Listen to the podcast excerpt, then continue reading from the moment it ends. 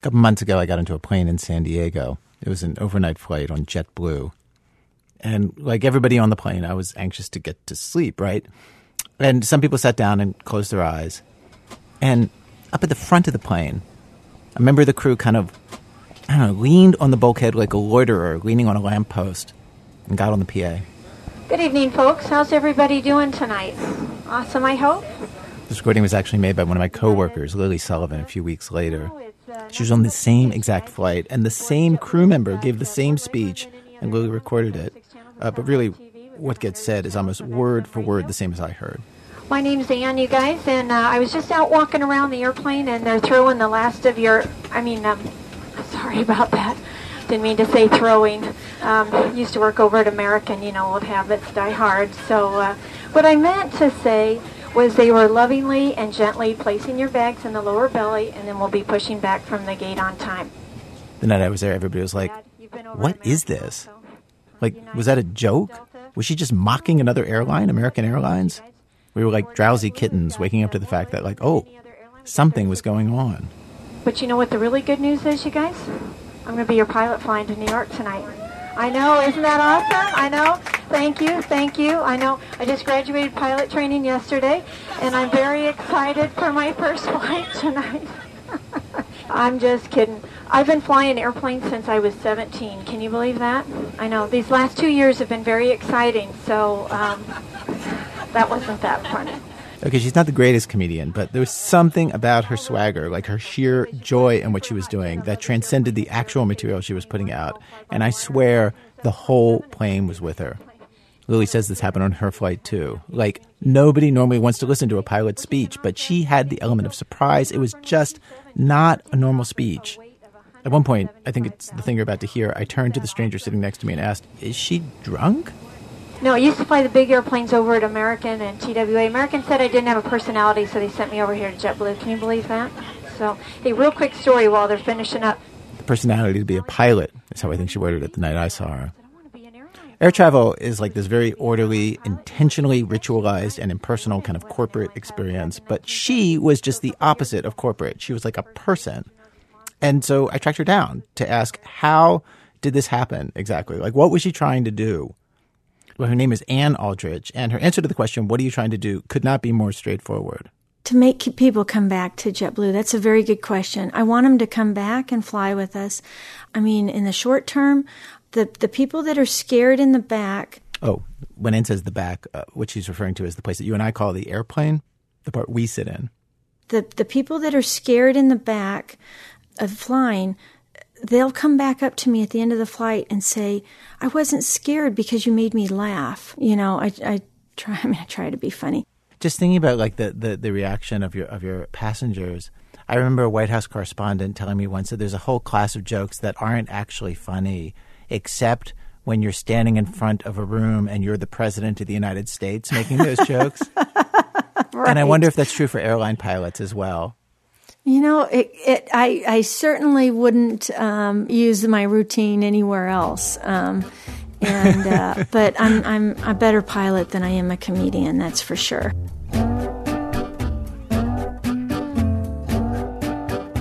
And I think it's funny because in 2017, people still find it very um, uncommon to see a woman flying an airplane. Because I say on, on one of my spiels, I say, um, "Yeah, I'm going to be your pilot flying to uh, to New York tonight," and every you see everybody's heads flip up.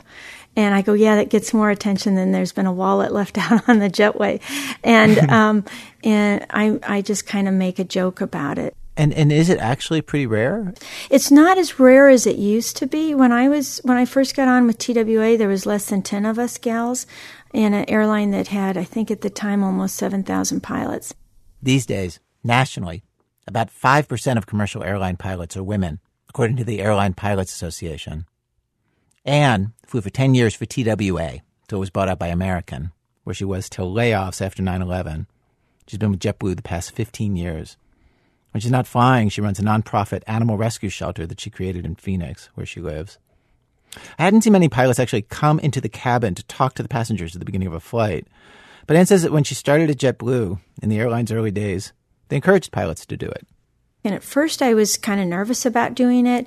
I would go to the back, give the flight time, say welcome aboard, and I was very, you know, stoic and and trying to be as professional as possible. And then I rode on a few Southwest flights and saw Ah. I don't remember what the captain's name was, but he was hilarious. And and you know, and a number of the flight attendants do it at Southwest. And I thought I can do this. But in imitating that pilot and trying to be funny like he was, she started to express this part of herself that was not like what you usually hear. For instance, in her pre flight spiel, she tells this one story about how when she was a kid in 1970, back when the number of female airline pilots in the United States was exactly zero, there were none at all, she told her first grade teacher she wanted to grow up to be an airline pilot.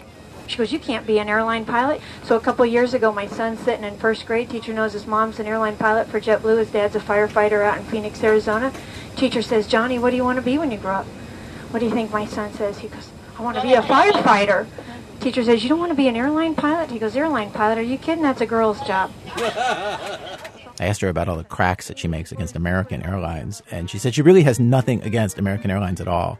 The jokes just play better if you name a specific airline. And she said it's not true that American Airlines told her she didn't have the personality to be a pilot. You know what? I got to be honest with you, Ira.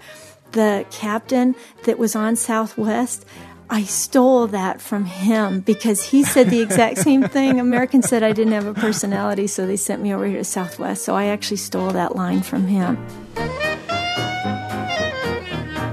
But my favorite part of Anne's onboard stand up routine, the most remarkable and I think most idiosyncratic part of it is this. In this setting where everybody seems so stressed out and not so happy at all, I mean, that is what so much of travel is hauling from place to place, waiting online, worrying about all the things that can delay you and go wrong. Anne unleashes, in this very pure way, her total enthusiasm for flying and just the incredible fact that we fly. Anyways, you boarded a super hot jet. I love this airplane. It's the Airbus A321. It's all fly-by-wire. Aside from the 727, it's my favorite airplane. We're taking off uh, here in San Diego. We're taking off runway 27, you guys. We're taking off a, a weight of 175,000 pounds. Isn't that awesome? Folks, when we leave the concrete, we're doing 165 miles per hour. Get the gear and flaps up. I'm picking it up to 200 now to 10,000 feet. You know what? FAA says I can go as fast as I want. Um, the night I saw you, you, you named the runway we were going to land at in New York, and you said it was your favorite runway. Um, the, oh, I know. We probably did the um, the uh, Canarsie arrival onto uh, uh, runway one three left. It's um, it's a very uh, technical arrival. It's it's it used to be a VOR, now it's an RNAV arrival. But you come in. It's this roundabout turning, and it's very precise. And you have to be a thousand feet of beam runway uh, one three right, and you have to be 500 feet over the hotel. And then you get the wind coming off from the buildings. There's always a crosswind when you're landing on one three left, and I love that approach because it's difficult. It takes some skill, and, and I love it. I love it. It it um, it's fun. She still flies gliders and an old crop duster where her hair blows in the wind. But what she loves most about flying is when it takes real skill, where she really has to plan around weather, where she has to plan tricky descents, Going into like San Diego, which has this huge displaced threshold, whatever that is. Or flying into Chicago O'Hare, which is so, so busy. you ask any pilot in the radio traffic on Chicago, if you're not paying attention, the controllers just send you out on a vector to nowhere for a little while if you miss listening to them. Yeah. And so you got to be on your toes. What are you talking about? You mean they just they just send you out just into, into the Yep. air? No more soup for you. You don't answer, and you're going out. They'll say JetBlue, fly su- heading such and such, maintain that altitude, and they send you away for a little bit, and then they bring you back in. So I love that. I love that. I'm on my toes. I'm listening. Okay, I'm ready.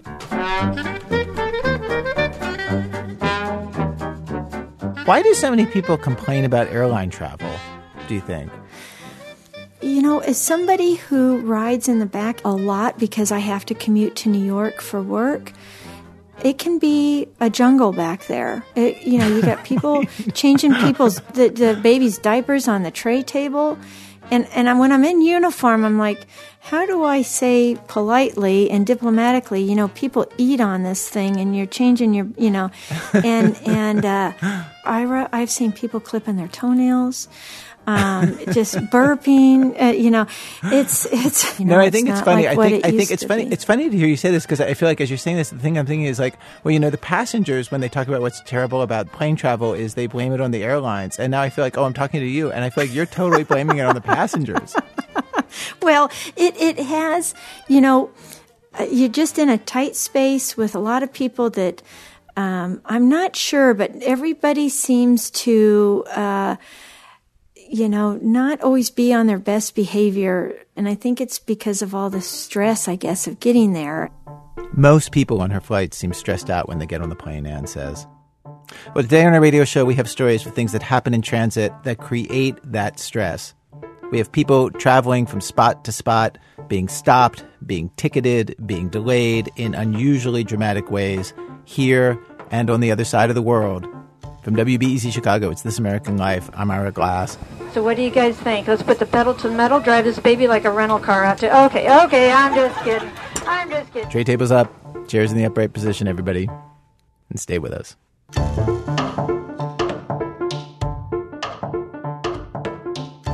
One, the most expected delay in northern Ohio. So we heard about this tiny stretch of roadway in Ohio that's kind of infamous in the area. Many, many people have been delayed there over the years, or maybe waylaid is a better word for it. They've certainly paid the price for going there. Our producer Sean Cole explains. This stretch of road is on Interstate 71 just outside Cleveland. It's about 400 yards long, 1,200 or so feet, takes less than half a minute to drive it, and it happens to run through the municipal limits of an itty bitty village known as Linndale. And here's the thing everybody knows about Linndale if you drive down this little stretch of road and you're speeding, the Linndale police will pull you over and give you a ticket. For decades, it's been the most aggressively policed 440 yard stretch of Interstate 71 around. And you have to pass through it to get from the airport to downtown Cleveland. So tourists on their way to the Rock and Roll Hall of Fame or whatever get pulled over. And if you ask people who live in the Cleveland area, Linndale is basically a speed trap masquerading as a town. Have you gotten a ticket going through Linndale? Like four. Oh, I've had them. They're crooks. Myself, my sister got one. My wife has gotten a ticket in there. Everybody that comes to my house, I tell them go slow when you go through Linndale because they will give you a ticket. Yes, they were petty. They blurt me. They, they blurt you, meaning yes. they pulled you yes. over? Yes, right, like coming off on 130th right here, thirsty. I was so mad. We first heard about Linndale from Mark Gardner, a criminal defense attorney who's represented people in court who've gotten tickets in Linndale. He himself has never gotten a ticket on that stretch of road. Says he knows better. As soon as you see certain signs, like West 65th, I'm approaching Linndale, your foot automatically comes off the gas and you look down just to make sure that uh, you're not going to get pulled over. Was that muscle memory for you? Absolutely. But the reason Mark first told us about Linndale isn't just that they hand out a lot of tickets. It's because of this epic, still ongoing battle that's developed over the past two decades between Linndale and the Ohio State Legislature. A petty political tit for tat that, if it were about something more high stakes, like healthcare or nuclear weapons or something, would be horrifying. But since it's about speeding tickets, it plays as comedy rather than tragedy. See, according to the 2010 census, Linndale is a village of 179 people. It's got 35 houses in it, 11 businesses, and some years it's brought in almost a million dollars in speeding violations on the freeway. Again, that's 35 houses, nearly a million in speeding tickets, the vast majority of its budget. It's a municipality that arguably wouldn't exist, wouldn't have a budget or barely any money at all if not for speeding tickets. And the Ohio legislature basically treats Linndale as a parasite, living off the lead footedness of northern Ohioans. So the players are a town that has eight streets in it, and a powerful body of lawmakers who thinks its laws are being enforced not wisely and too well. But the story actually starts before Interstate 71 was even built. Linndale has always been the burr up somebody's ass, ever since I can remember. Mike Tozak was the mayor of Linndale back in the late 80s and early 90s. After that, he became clerk of Linndale's Mayor's Court, which is just a local town court that handles traffic violations and other low level offenses. He's 68, has lived in Linndale most of his life. And the way he describes it, and it seems to be true, Linndale has always been a town on the hustle. He remembers back when it was a den of illegal gambling houses. Says he used to like watching all the gamblers jump into their cars and zoom away minutes before the sheriff arrived for a raid. Linndale was also a place at one point you could buy fireworks, which were illegal in Cleveland. And when Mike was a kid, the village had more than twice the residents it has now. The freeway, Interstate 71, came through in about in the late 60s and cut the village literally in half and took out a ton of homes and businesses. Uh, in fact, it took our house. And there's some rumors that I heard when I was young that one of the planners for the freeway didn't like Linndale, and the state wanted to get rid of us and rerouted the uh, 71 through the middle of Linndale. It's tempting to think that the village started ticketing people on the freeway out of revenge, to consciously be a burr in the asphalt. But Mike says it was more just an opportunity. Linndale doesn't even have access to 71. There's no off ramp that leads to the village. Nonetheless, a 1967 article in the Cleveland Press called the freeway Bonanza Boulevard for Linndale. There's this scene where the mayor at the time, who looked like Paulie from Goodfellas, keeps ringing up $28 speeding citations in the mayor's court. He has this real F you pay me attitude about it when people complain. And he throws up his hands at the assertion that Linndale only tickets people for quick cash, saying the village is bound by the state to patrol 71, which we call the Ohio Department of Transportation. It doesn't seem to be true. That mayor later went to prison on gambling and bribery charges. Mike Tozek took over as mayor of Linndale in 1985. I think the police department realized that the main source of income was tickets. And some of the tickets they issued, and I remember this clearly, a person would get a ticket, he'd get five tickets. And get one for no taillight, one for unsafe vehicle because he didn't have a tail light, uh, another one for something related to that, and another one. And, and I called the chief over. And I says, "We're not doing this." I says, "We are not doing this. You're screwing the people. You want to give them a ticket for no taillight? That's it. That's fine." But as this is America, there are enough of us just speeding to make a good living off of. And then in 1994, this curious piece of legislation started working its way through the Ohio House and Senate. It had to do with local police departments handing out traffic violations on the freeway. Among other things, the bill said local police can't hand out speeding tickets on I 71 if fewer than 880 yards of the freeway actually goes through their town, which is twice the yardage that went through Linndale. And local police can hand out tickets on the freeway if their town doesn't have access to the freeway. Also, it said your town can't begin with L and rhyme with Schwindale. Okay, it didn't say that, but it may as well have. This is Mark Gardner again, a lawyer who first told us about Linndale. It was very clear, it was very obvious, but nobody that I knew had any great sympathy for Linndale. I could only assume that there was some triggering event, and rumor has it that a legislator or one of his well to do constituents complained, and that's what got the law rolling. I don't have proof of that. I'm just assuming. Luckily, I do have proof of that. Allow me to introduce former Ohio State Representative Ed Kasputis, the guy who first drafted the legislation. I was sharing office space with a printer, and one of the employees, he got a ticket. The office space in question was in Cleveland. It's where he practiced law. And one day around the water cooler, again, this is 1994, this guy working for the printing company says, You're not going to believe what happened to me last night. And we're like, What happened? And it's like, I went to this mayor's court and if people couldn't pay, they uh, put them in a room and gave them a phone. And they said, start dialing for dollars. And if you don't uh, come up with money uh, tonight, you're going to county jail. And it's like, no, you, you got to be embellishing. And he's like, no, you got to check it out. I said, all right, it's time to go and be undercover state rep. So Ed puts on his disguise, which according to him is a pair of blue jeans, and drives to Linndale's Village Hall on the one day a week everybody goes to contest their tickets or just to pay them. And he sees what looks like officials handing a phone to one defendant after another. The story seemed to check out, except for one part. They don't take you to county jail. They don't take you to county But jail. they threaten you, and you know, you and I would not like to go to county jail for a night. I then started to research the city of Linndale and, you know, confirm that this is this little mouse that roared that is, you know, basically financing the entire government on traffic tickets. And uh, as a policymaker, I just didn't think that that was a fair way to treat people because nine times out of 10 or 10 times out of 10, these were citizens that couldn't vote the mayor out of office. That is, Linndale was mostly ticketing non Linndalers. In fact, Linndale is not in Ed Kasputis' district, and as he started writing the legislation, it came out that he himself had gotten a ticket in Linndale and just paid it without even ever looking at it. And the other thing that really galled him was the fact that there was no ramp in Linndale to and from the highway. That Linndale police had to drive out of Linndale through part of Cleveland and then work their way back to that little infamous patch on 71. And you see, from a public policy standpoint, that makes no sense if you have to leave your city to go back in on, on the fiction of we're protecting our citizens. No, the Serengeti. That's what Ed calls the freeway, the Serengeti. Speeders are gazelles. The Serengeti has people from all over the world running on it. The people in Linndale, there's like a stoplight at Burger King, and you know that's kind of it. You mean they're not doing and in giving tickets to to speeders on that little stretch of 71? They're not doing anything to actually protect their residents.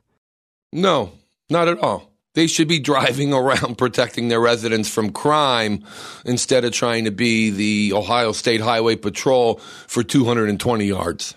Again, it's 400 yards. And the Burger King closed down a long time ago. Anyway, Ed's bill passed. It became against the law for the village to enforce the law on I 71, or at least the law against speeding.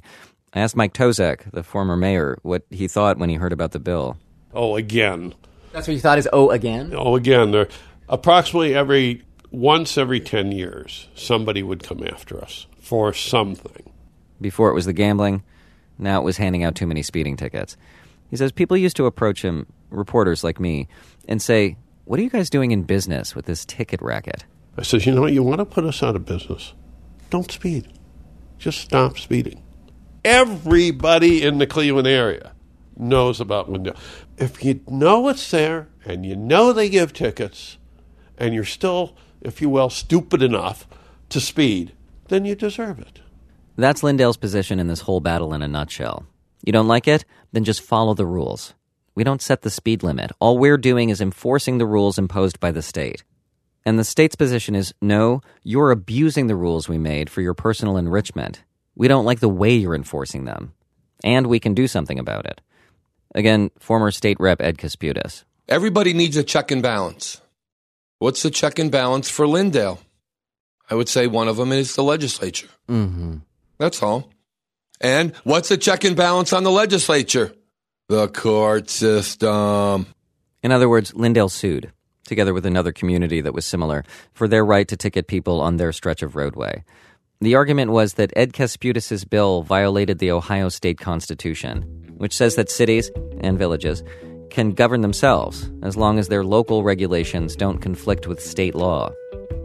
The appeal process lasted about five years during which time Linndale was allowed to keep pulling people over on 71. Finally, in 1999, the Ohio State Supreme Court ruled in Linndale's favor. Round one Linndale.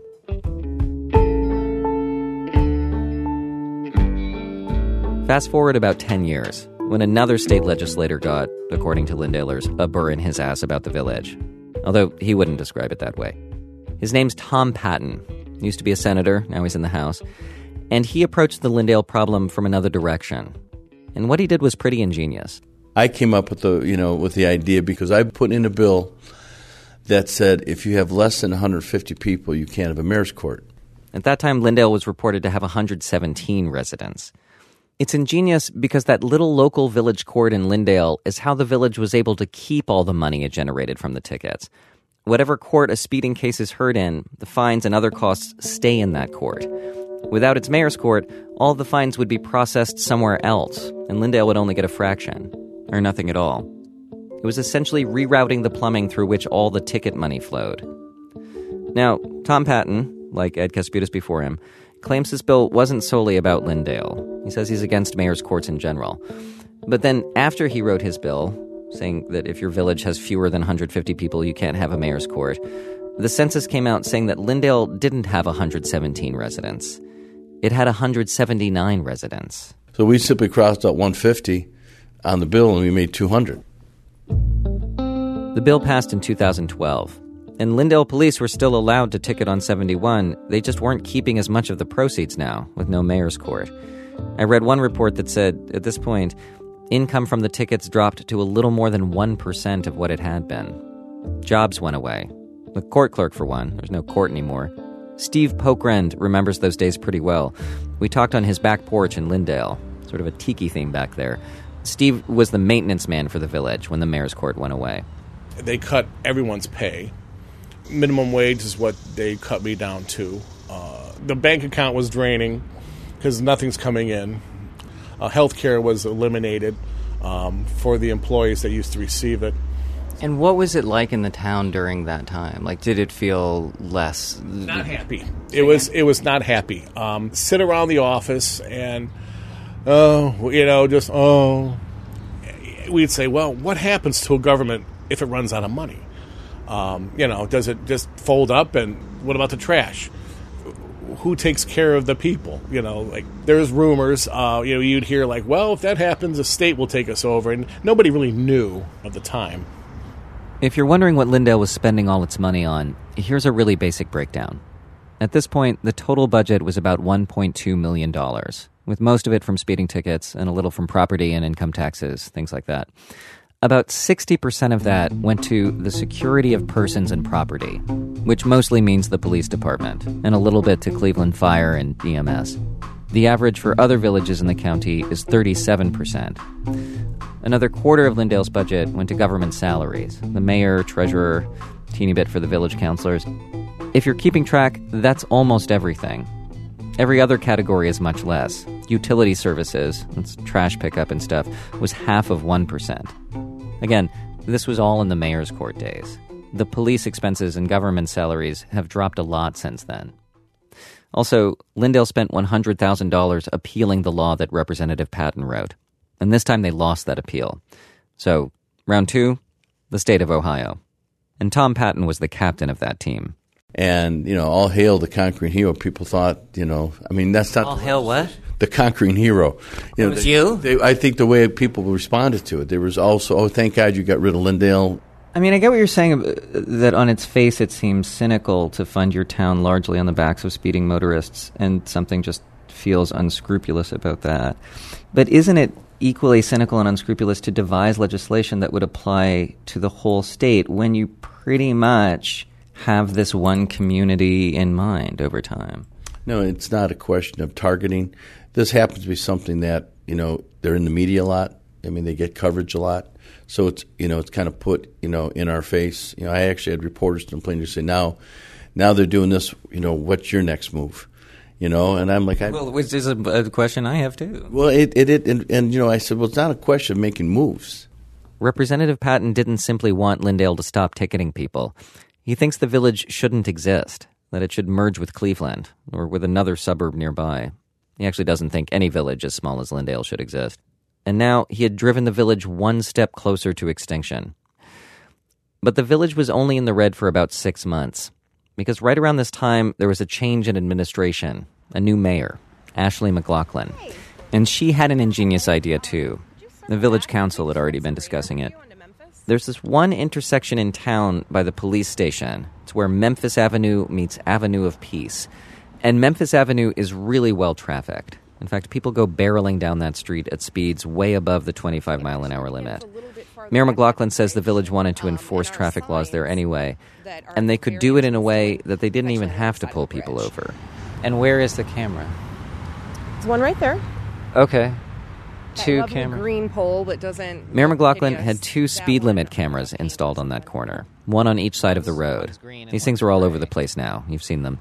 If you're speeding, they take a picture of your car and send you a ticket in the mail within a month. And most importantly, it's a civil infraction, not a criminal one. So it doesn't have to be processed through a court. Okay, and there's a sign right next to it that says traffic laws photo enforced. It says speed limit 25, photo enforced. These two cameras are set to go off if you're driving 11 miles an hour or more over the limit. And so many cars go that fast on Memphis Avenue that Linndale is pulling in more money from the cameras than it did on the highway. Mayor McLaughlin also told me that there used to be four accidents a year at that corner. But since the cameras went up in 2013, there have been zero. Now, as it happens, There are a few folks in the state legislature who just hate traffic cameras in general. And by mere coincidence, not long after Linndale put up its traffic cameras, another bill passed that said, among other things, traffic cameras could only be used in Ohio if a police officer was, quote, present at the location of the device. And when this bill went through, almost half the communities in Ohio that had been using traffic cameras said they were going to stop using them. Columbus, Dayton, Springfield, West Carrollton, and certainly no places started using them. You want to guess who did keep their traffic camera running with an officer stationed by it? Officer? Hi. For a while, Linndale just parked an unmarked cruiser with an officer in it by the cameras. But then they decided that's nuts. We can't do that. To have a guy there in a car all day. No. Instead, they built a hut. I call it a hut. Bernie Mac is on TV. It's got a TV, combination DVD VCR machine, boombox, microwave. oh, there is a dorm fridge. Oh, wow. And yes, a split screen security monitor so they can keep tabs on what's happening on the roadway. Oh, and there's a window through which you can see the cameras. Ralph Moncrief was the traffic enforcement officer on duty that day. He's a mixed martial artist. Sometimes he brings a weight bench to his shift and trains outside the hut for his tournaments. Mayor McLaughlin explained this to me while we were sitting in the village hall with Linndale's law director, Richard Neff. Wait, so so Linndale is paying an officer to go down there and just work out for however many hours. We're paying him to monitor the cameras. But what does that mean, monitoring the cameras? He has to be present and he has to be within physical eye line of the cameras. For for what? Like, is he making sure they're on? You have to ask the legislature. They're the ones that decided that was the requirement. You know, they, if they want officers there, fine. I think we just became a little bit more famous because one of the few people that complied with this. And you're Linndale, not to put too fine a point on it. well, you know, we want to comply.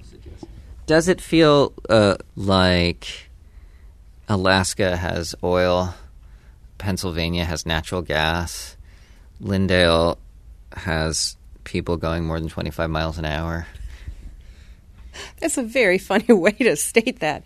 No, I don't look at the criminals as a natural resource. No? no, I don't. I mean, they're going to be there. Not if they stop speeding. But if they stop speeding, no money. We'll be okay. If they stop speeding, it's safer. That's our goal. Right. That's the whole goal. Absolutely. Really? Yes. yes. After I got back home from Cleveland, the Ohio State Supreme Court ruled that the law saying an officer must be present at the traffic cameras was unconstitutional, that it violated the same provision as before with Ed Kasputis' bill. Representative Patton was disappointed, partly because the decision could compromise this whole new round of bills he's drafted.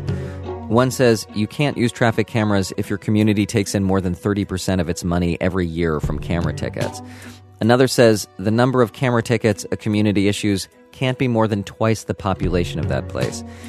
And you can't issue any tickets at all if your town has fewer than 200 people. He still insists that the bills are not specifically targeting Linndale. Linndalers don't buy it. Mayor McLaughlin says if the ticketing in Linndale was just to make money, they'd put cameras up all over the village. Representative Patton doesn't buy it. And in both cases, how could you buy it?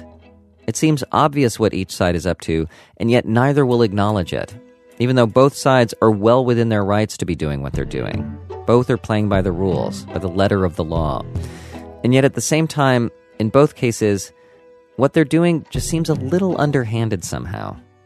So it's hard to come down on one side or the other. Although, as with all my favorite comedies, it's fun to watch the little mouse outsmart the cat over and over again.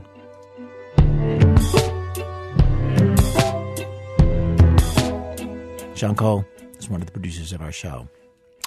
Coming up, a transportation system that is designed to keep you waiting and to send you on routes far out of your way, which is exactly as unfun as it sounds.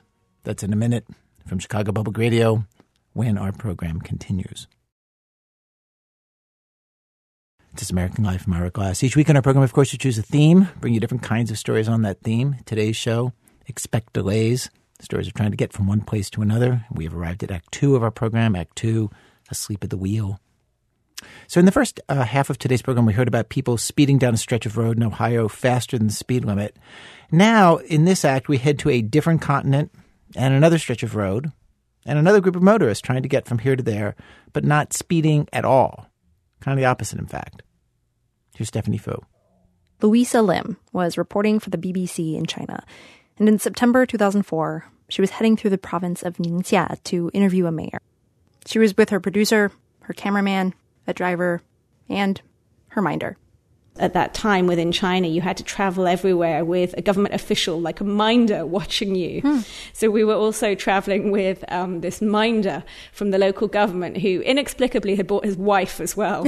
so we were a little bit confused about what purpose she was actually playing, but we figured she just kind of wanted wanted a, a trip.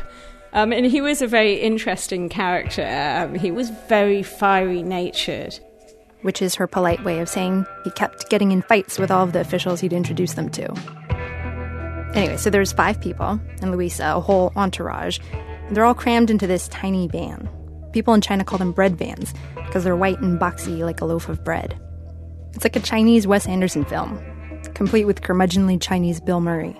And to begin with, it was quite nice, you know, bucolic landscapes and farmers pitching hay and hills stretching into the distance.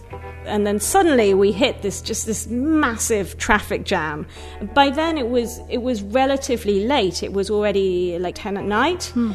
And when we looked in the distance, all we could see was, you know, the little red dots, um, rear lights of the cars lining up in front of us, uh, just as far as the eye could see.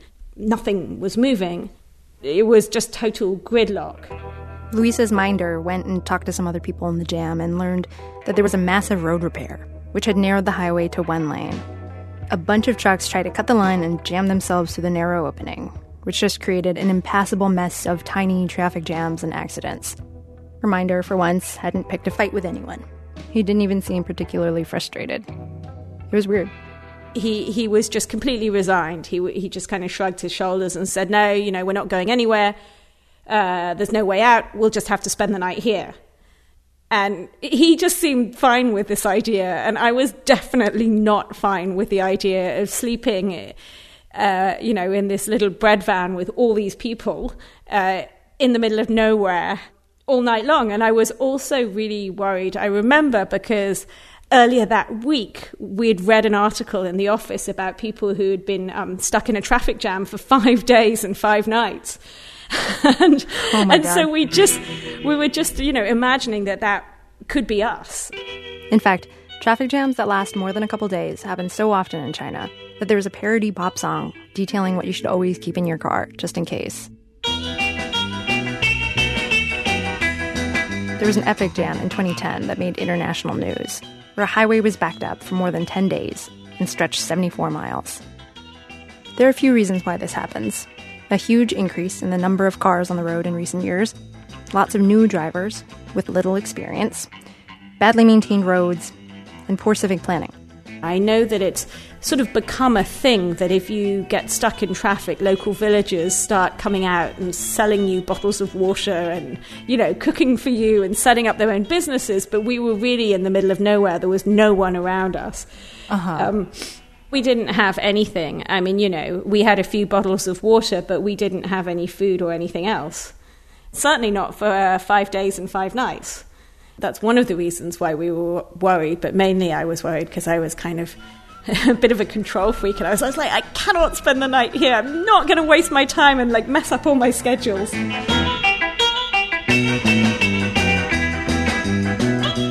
And then I think by hour three, um, we were getting out and talking to people and it was quite interesting because all around us there were trucks. It's, it was a big truck route. Um, and in the truck behind us, there were six men who were crammed into the cabin and they were playing cards. And they were just totally unbothered by the situation. They, you know, they didn't seem the slightest bit worried at all. And when I said to them, "Well, you know, aren't, aren't you worried?" They went, "No, no, no, it's fine. It happens all the time." one of them told us that um, he'd been stuck for seven days and seven nights in a row before. Oh my god! Another one's right. Uh, one of them said he spent four nights a month uh, sleeping in traffic jams because it was just so common. They managed to get the flow of traffic going again within 12 hours, but something that really stuck with Louisa was the look all the other truck drivers gave her. I mean, I think they just thought that we were, uh, that I in particular was just really kind of over the top. You know, they were just like, what, "What are you, what are you fussing about? That's just the way that it is."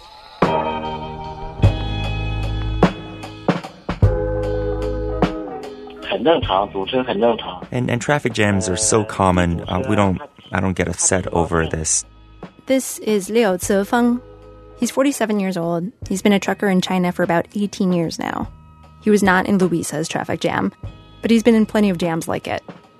On every 11 day haul he takes, he says he'll get stuck at least a couple times overnight, midnight to morning, which, amazingly, doesn't bother him.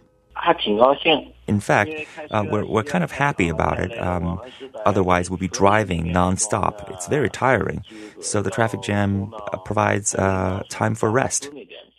This is crazy to me because, you know, if I was stuck in a traffic jam for three days, I would lose my mind. I'd be so stressed out. Mainly, you really have to plan ahead and think ahead. Uh, always have enough fuel in the truck, uh, food, uh, some snacks, and always keep hot water in the truck to make instant noodle. We would bring bread, we would bring uh, instant noodles, we would bring some cake. that's about it. That's a lot of carbs. 热量很多哈。 yeah, no vegetables. We can't think about uh, healthy or not healthy at those uh, in those moments.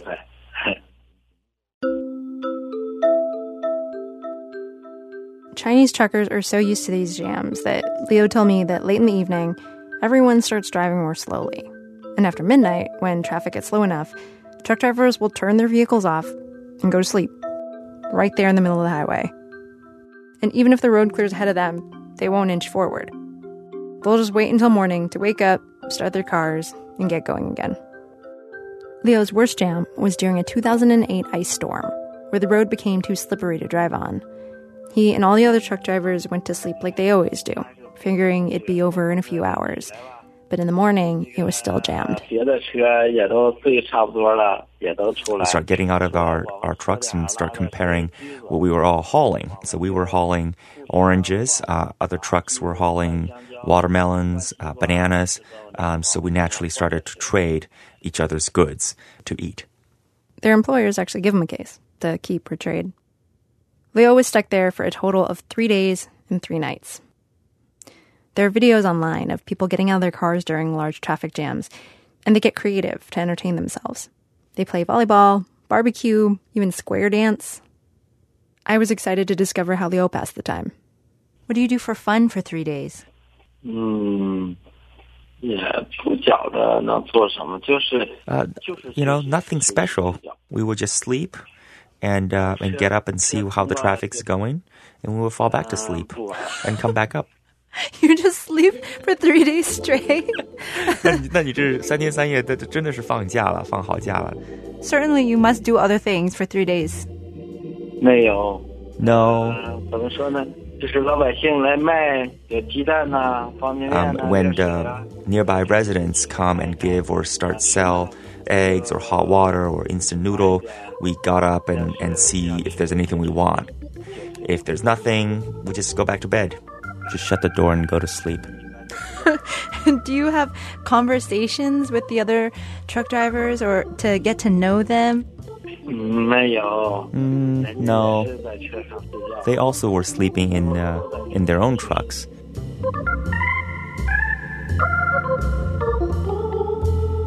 Normally, if you're on your way somewhere and there's a delay, you can choose to fight back. Search for an alternate route. Call customer service to book a different flight. Ditch your bike and rent a car. But sometimes there's no other option. You've got no choice but to surrender and live in the moment of your delay. Like Liu does. Relax, kick back, sleep it off. Stephanie Foo is one of the producers of our show. Act 3 The Longest Distance Between Two Points. In New York City, most of the subways are not accessible. Almost 80% don't have elevators. So disabled New Yorkers and some elderly New Yorkers use a system called Access-a-Ride. Cities all over the country have their own versions. In New York City, the way it works is that you call the day before you need to go somewhere. You have to call by 5 p.m.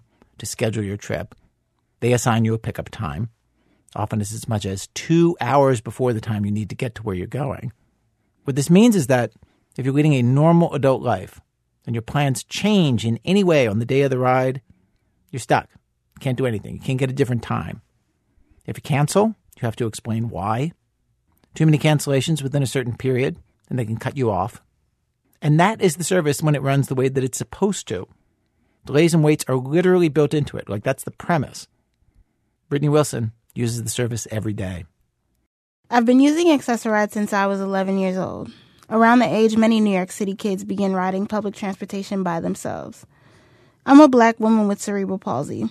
There are many different forms and degrees of CP, but mine particularly affects my lower body. I wear leg braces and walk with crutches.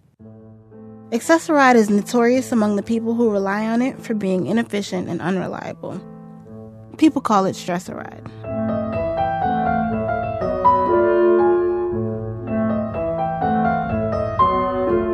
I've been fighting this system since I was a kid. At first, I protested the service's problems in true millennial fashion. I complained to family, friends, and social media followers, wrote blog posts, and started Change.org petitions. Then I went to law school to gain the knowledge and skills necessary to fight on behalf of myself and others. I graduated two years ago from the University of Pennsylvania Law School. Now I'm back home in Brooklyn, practicing civil rights law, and I'm back on Access-a-Ride. I take it to and from work every day. I've spoken at transportation board meetings and appeared on local news, talking about changes that need to be made to the system. And I'm not shy about filing formal complaints.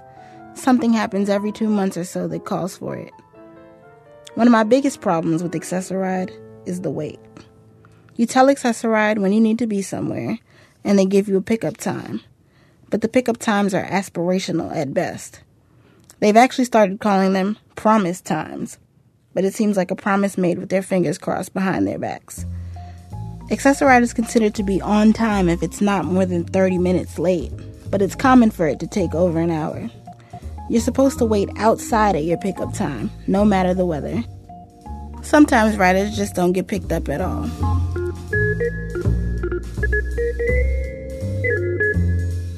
Although we riders can get stuck waiting for hours, drivers only have to give us a five minute grace period if we're not outside when they arrive. They're encouraged to call us if they don't see us, but technically those calls are courtesies, not requirements. One winter evening, my driver stopped to pick up a passenger who wasn't outside when we pulled up. After a few minutes, a black woman who's probably in her 70s exited a nearby McDonald's, rushing and pushing a walker in front of her. There were three black garbage bags resting on her walker's seat.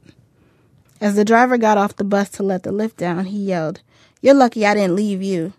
It's been more than five minutes. Five minutes? she asked. I've been waiting for this ride for over three hours. The people in the McDonald's let me sit down and wait inside, and I didn't see you when you first pulled up.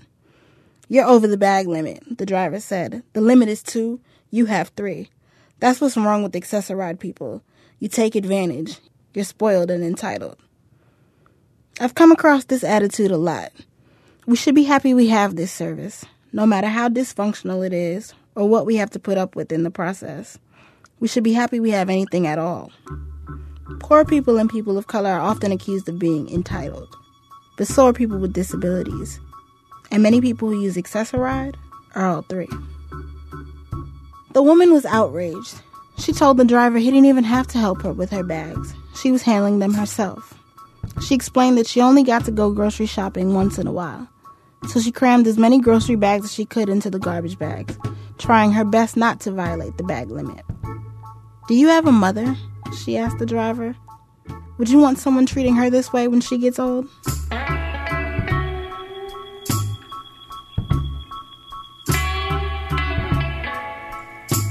The thing I complain the most about is the routes. Access-a-Ride drivers have to follow predetermined routes, which are created each day based on who's riding and where they're going. but the routes don't make any sense. Often half of my ride is spent going in the opposite direction of my destination. I only work eight miles away, maybe a 45 minute drive. But on average, it takes me two hours each way to go between my home and my office. Many drivers have openly agreed with me about changes that need to be made to the service. On rides, we bond over everything from the struggle of being a Knicks fan to the struggle of being a pawn in the Access-a-Ride system. It's a stressful job, and they don't like having to drive from Brooklyn to the Bronx and back again in no logical order any more than passengers like having to experience it. Sometimes I complain to drivers I like about drivers I don't. One of my favorite drivers told me that drivers do the same thing when it comes to passengers. I'm probably famous around the Access-a-Ride base, I joked. Then he gave me a piece of advice. No matter how bad drivers may be, try not to confront them personally, he said. Be careful. They know where you live. Whether they realize it or not, I know the way many drivers treat me may be influenced by how I look, and by extension, what they think they can get away with in my presence. I'm a 5'1 black woman on crutches. On an average day, most people are shocked when I open my mouth and they realize I'm not 16. The worst thing a driver tried happened right outside my house, just this summer. I was coming home from work. There was only one other passenger on board. He dropped her off at her apartment in Brooklyn, and my house was just 10 minutes away. I live on a quiet residential block. When the driver turned onto my street, I took my headphones off and began to gather my things. I knew that no one else was home, so I searched for my house keys and draped them around my neck. The driver pulled up to my house, opened the bus door, rose, and made an announcement. I've got to pee, he said. Had to go since I picked you up in Manhattan. I wondered why he felt the need to share this information. He grabbed a styrofoam coffee cup and began walking toward me. I thought he was going to help me off the bus, so I prepared to hand him my crutches, but he didn't take them. I'm just going to go in this cup, he said. Then he sat in a seat across from me, began to unzip his fly, and I got it. He was going to pee, right then and there. As inappropriate and disgusting as it was, it wasn't physically harmful. Should I scream right now? I wondered. Would that be appropriate or would I be overreacting? Knowing that people with disabilities are more likely to be victims of sexual assault, I said a silent prayer to myself. I thought about just leaving my bag and trying to make a break for it. But with my crutches, I couldn't get off the bus on my own. I was just feet away from my house, but I couldn't get there. I wondered if he would have done this if I were white. I said nothing and turned my head away.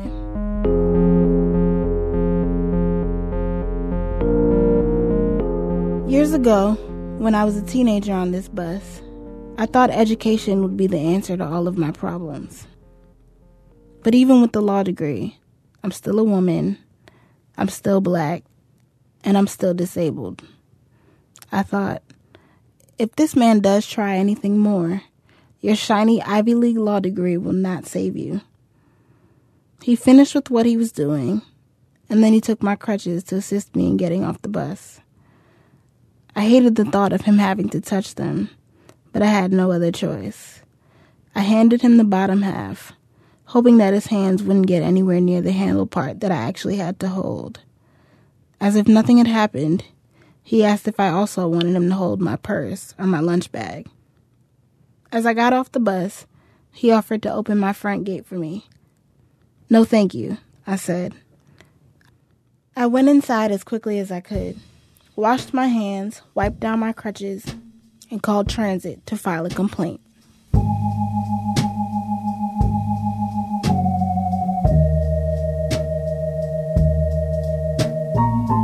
A few days later, Access-a-Ride told me that the driver had been fired. And since then, thanks to that complaint, and maybe all my other complaints, they seem to be trying to address some of my issues. Sometimes I get better routing that gets me to work faster, which is nice, but not at all what I'm aiming for. I don't want them to fix it just for me. That's not fixing the problem. The problem is with the whole system. That's what I can't seem to get across to Access-a-Ride. Once, when I was complaining to a representative about the roundabout two hour routes they create for me and everyone else, the representative pointed out that at least on that particular day, I'd made it to my destination on time. I explained that that wasn't the point. You still want to file a complaint even though you got there on time? He clarified. Yes. I don't understand the problem then.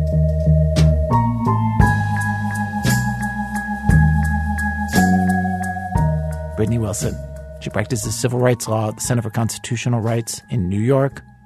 A version of this story first appeared on the website Longreads, which is a great site, by the way. You can find that at longreads.com. Made it out to the truck without breaking down. Everybody knows Our program is produced today by Stephanie Foo. The people who put our show together includes Elna Baker, Elise Bergerson, Susan Burton, Ben Calhoun, Zoe Chase, Sean Cole, Kimberly Henderson, David Kestenbaum, Seth Lynn, Miki Meek, Jonathan Menjivar, B.A. Parker, Benjamin Phelan, Robin Semi, Alissa Shipp, Lily Sullivan, Christopher Swetala, Matt Tierney, Julie Whitaker, and Diane Wu. Our senior producers, Brian Reed. Special thanks to Jeff Wang, Yang Zhuo, Laura Starecheski, Hong Yen, Ko Aiju, Shannon Condon, Ken Wyban, Doug Wow, Todd Witten, Tyler Newer, Keith Owen, Charlie Trefney, Jimmy Wolf, Ohio Representative Bill Seitz, and the Linndale Police Department. Louisa Lim, the reporter who got stuck in a traffic jam in China in Act Two of our show today, has a podcast about China called the Little Red Podcast. Our website, thisamericanlife.org. This American Life is delivered to public radio stations by PRX, the Public Radio Exchange. Thanks as always to our program's co-founder, Mr. Torey Malatia. You know, he really loves this one song from Hamilton that never made it into the musical. Maybe because of the name. Always been the burr up somebody's ass. I'm Ira Glass. Back next week with more stories of This American Life.